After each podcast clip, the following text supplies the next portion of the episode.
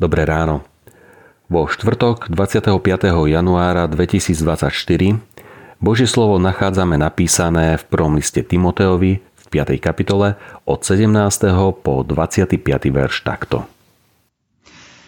Starší, ktorí svoju službu konajú dobre, sú hodní dvojnásobnej odmeny, najmä tí, čo sa usilovne venujú slovu a vyučovaniu. Veď písmo hovorí, mlátiacemu volovi nedávaj náhubok. A hoden je pracovník svojej mzdy.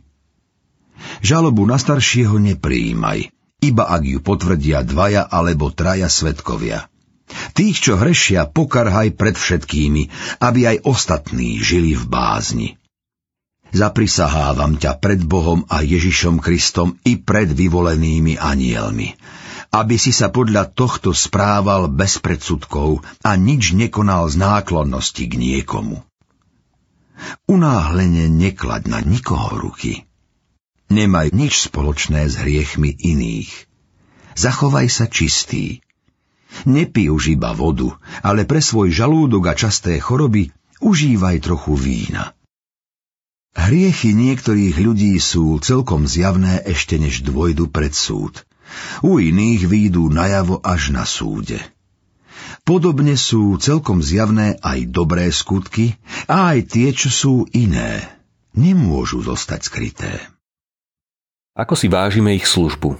Ako veľmi si vážime ľudí, ktorí nám v cirkevnom zbore slúžia. Nielen starších, ale aj mladších.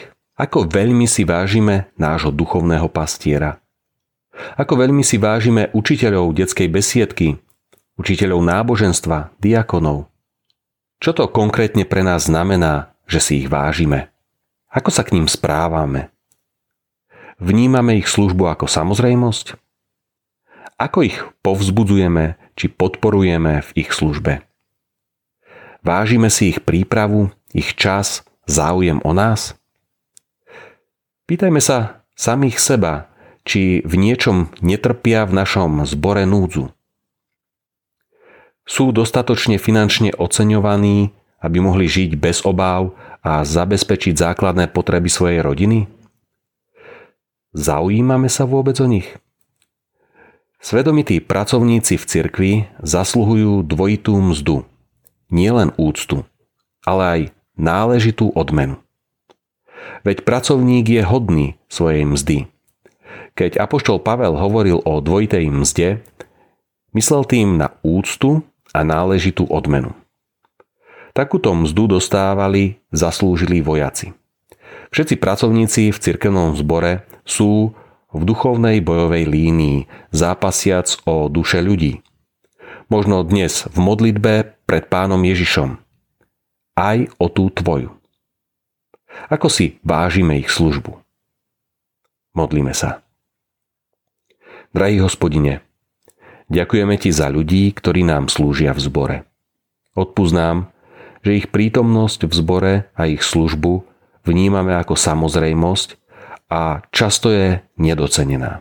Prosíme ťa, otvor nám srdcia, aby sme s úctou hľadeli na našich blížnych, ktorí nám slúžia.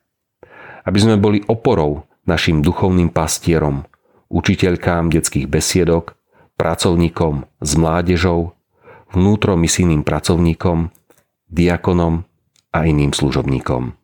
Amen. Dnešné zamyslenie pripravil Marek Žaškovský. Vo svojich modlitbách dnes myslíme aj na cirkevný zbor Hontianske tesáre dvorníky. Prajme vám požehnaný deň.